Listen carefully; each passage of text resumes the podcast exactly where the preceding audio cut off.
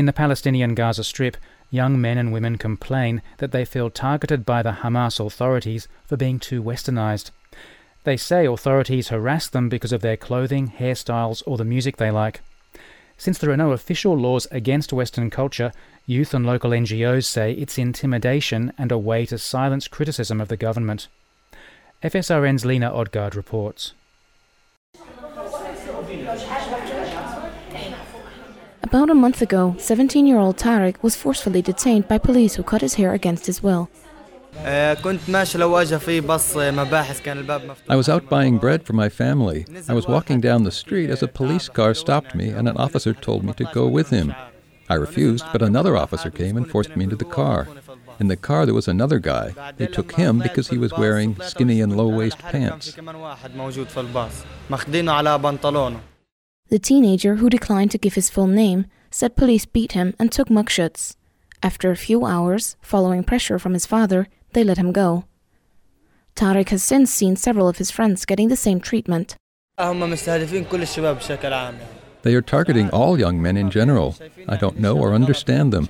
They say we are trying to integrate Western culture into our society, but that's not what we are doing. Our haircuts are not that radical or Western. Shortly after the incident, the Hamas-led government in Gaza issued a statement saying this practice was not a part of its official policy. Tariq then filed a complaint with the human rights organization and agreed to talk to a local journalist. But soon after, the police came to arrest him. He managed to escape arrest, but says he's scared and barely leaves his house. After cases like Tariq's attracted international media attention, the practice has seemed to stop. But now human rights advocates say they are seeing other methods of intimidation. Police are stopping young men and women in the streets and asking to see papers to prove they're in a formal relationship.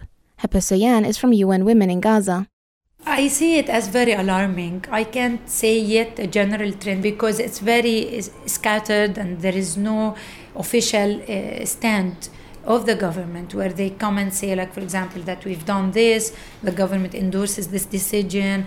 But according to Zayan, the lack of official policies for or against such practices is just as problematic because it makes it difficult for civil society to take action. And Zayan points to other incidents such as the new education law segregating boys and girls in schools and the banning of women in the annual Gaza Marathon. She sees young women as a particularly vulnerable group.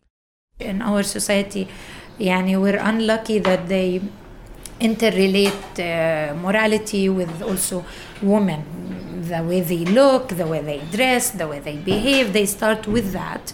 And so they are the first uh, group, if you will, of the society to pay the price of, of such action. Zayan and other human rights groups which F S R N spoke to found the practices odd because the Gazan culture is already conservative. They therefore speculate that the harassment is politically motivated to intimidate youth from speaking against Hamas authorities.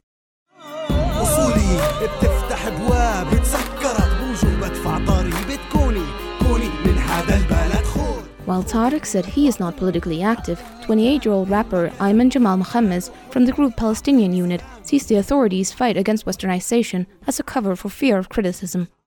Here in Gaza, it's a bit difficult to perform uh, hip-hop music because uh, for the government it's uh, something illegal because as they, uh, as they think it's a Western uh, culture.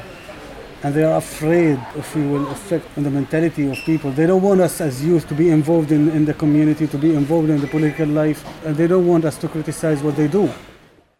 Mohammed said he and his group are not affiliated with any political party, but criticize them all as they see fit. But that also means they are not allowed to perform in Gaza, unless they do it under the banner of Hamas. We went to the Ministry of Culture asking them for a permit. Uh, they were like, yeah, we want to help you and we can get you this uh, theater for free. I was like, yeah, cool. But in one condition, representing Palestine under the name of the Ministry of Culture of Hamas. So I was like, I'll think about it. And of course I didn't. Hamas officials reject the accusations that the authorities in Gaza are imposing stricter religious rules. Ihab al Hussein, head of the Hamas-led government media office, said it was made up by Western media. What Western media always tried to show that Hamas is uh, as the same as the Taliban.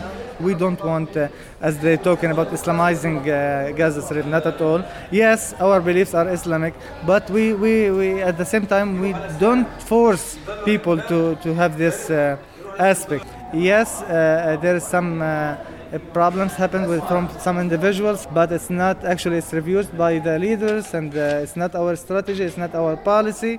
Human rights organizations are keeping a close eye on the authorities.